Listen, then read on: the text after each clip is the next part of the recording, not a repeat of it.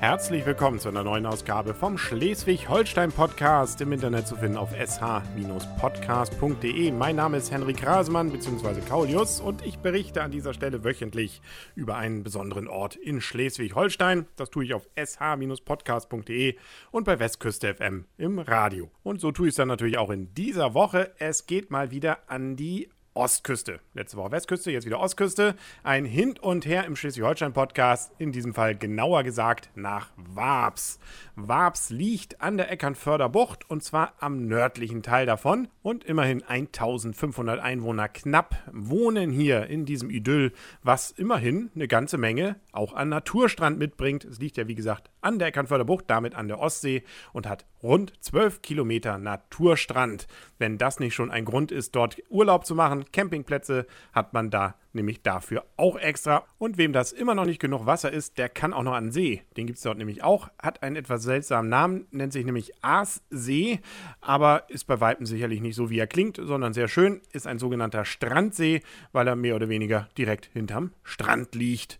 Geht also fast ineinander über, insbesondere wenn Hochwasser herrscht. Aber dafür, dass hier doch eben ja nur gerade mal so 1500 Einwohner leben, sind es eine ganze Menge Dörfer und Ortsteile, die Wabs ausmachen. Da sind nämlich die Dörfer Kleinwabs, Großwabs und Langholz. Okay, das geht noch. Aber wenn ich jetzt mal die Ortsteile aufzähle, da hat ja fast jedes Haus einen eigenen Ortsteil. Das sind nämlich Aschenberg, Bognis, Hökholz, Hülsenhain, Karlsminde, Lehmberg, Ludwigsburg, Neuschlag, Sophienhof, Rittenrade, Rotensande und Wabshof. Jo. Erwähnt wurde Wabs zum ersten Mal Ende des 14. Jahrhunderts, nämlich 1382 als Grotten Wuppensee aber es ist nicht zu übersehen, dass dort auch schon früher Leute gelebt haben, nämlich in der Jungsteinzeit.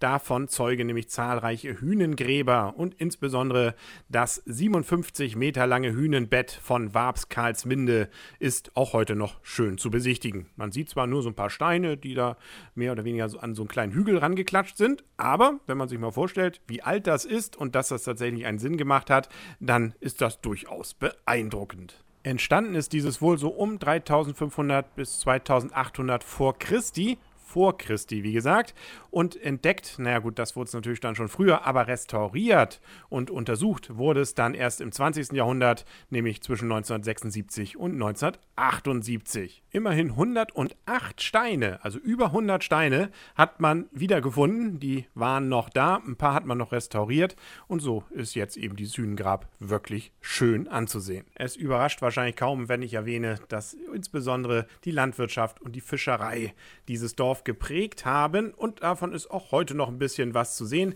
Gut, die Fischerei ist jetzt abgewandert nach Eckernförde, aber es gibt noch landwirtschaftliche Betriebe, die bauen Raps, Weizen und Gerste an und gerade der Raps macht es natürlich im Frühling sehr angenehm, dort mal eine Radtour zu machen, äh, wenn man nicht gerade eine Allergie hat. Sieht das wirklich, wirklich schön aus. Apropos schön, schön ist auch der Strand.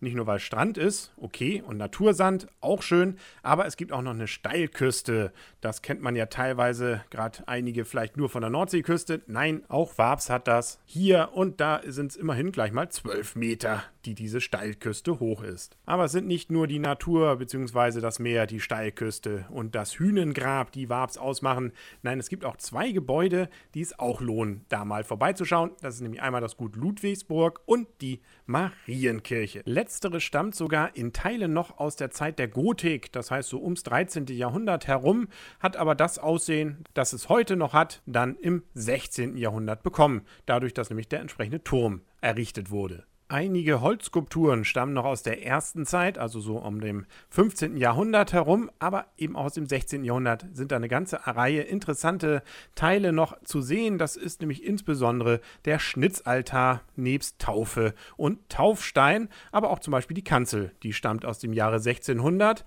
und auch das Randzaugestühl, auch das sehr hübsch aus dem 16. Jahrhundert. Da kann man sich schon mal zusammenreimen, wer da alles drauf gesessen hat. Das Gut Ludwigsburg ist zwar nicht ganz so alt, aber doch immerhin seine Geschichte. Es steht nämlich auf den Fundamenten eines ehemaligen mittelalterlichen Wasserschlosses bzw. einer Wasserburg, ist dann allerdings erst im 18. Jahrhundert, aber immerhin am Beginn des 18. Jahrhunderts erstellt worden für Ludwig von Dehn. Der wollte das haben. Von dem stammt dann übrigens auch der Name Ludwigsburg. War vielleicht auch eine gute Idee von dem Grafen, dass er es umbenannt hat. Das Herrenhaus vorher hatte nämlich den schönen Namen Gut Kuhhöft, also Kuhhof. Da klingt Ludwigsburg doch irgendwie schöner. Nichts gegen Kühe, aber für Tourismus, naja.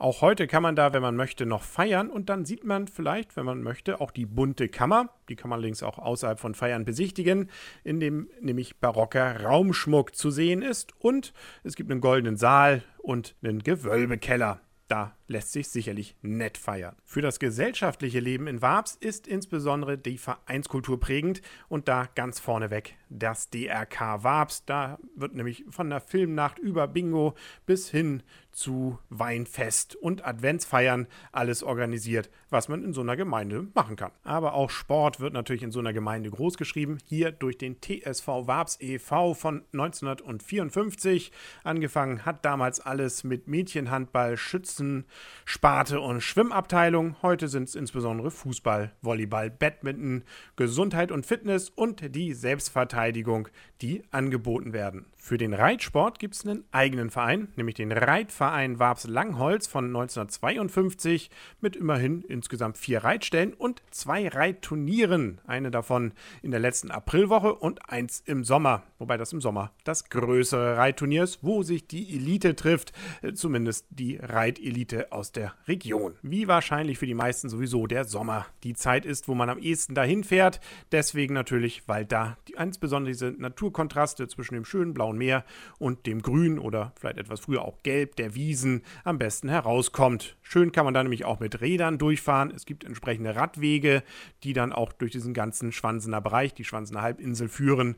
Da kann man, wenn man möchte, auch zum Beispiel bis nach Kappeln oder Eckernförde oder beziehungsweise von dort dann kommend hier durchfahren und sich dann die Sehenswürdigkeiten angucken, die hier erwähnt wurden. Ich zähle es gerne nochmal auf. Hühnengrab, das Gut Ludwigsburg und die Marienkirche und auch alles drumherum. Zum Beispiel die Steilküste, aber ich wiederhole mich und das soll ja nicht passieren hier im Schleswig-Holstein-Podcast.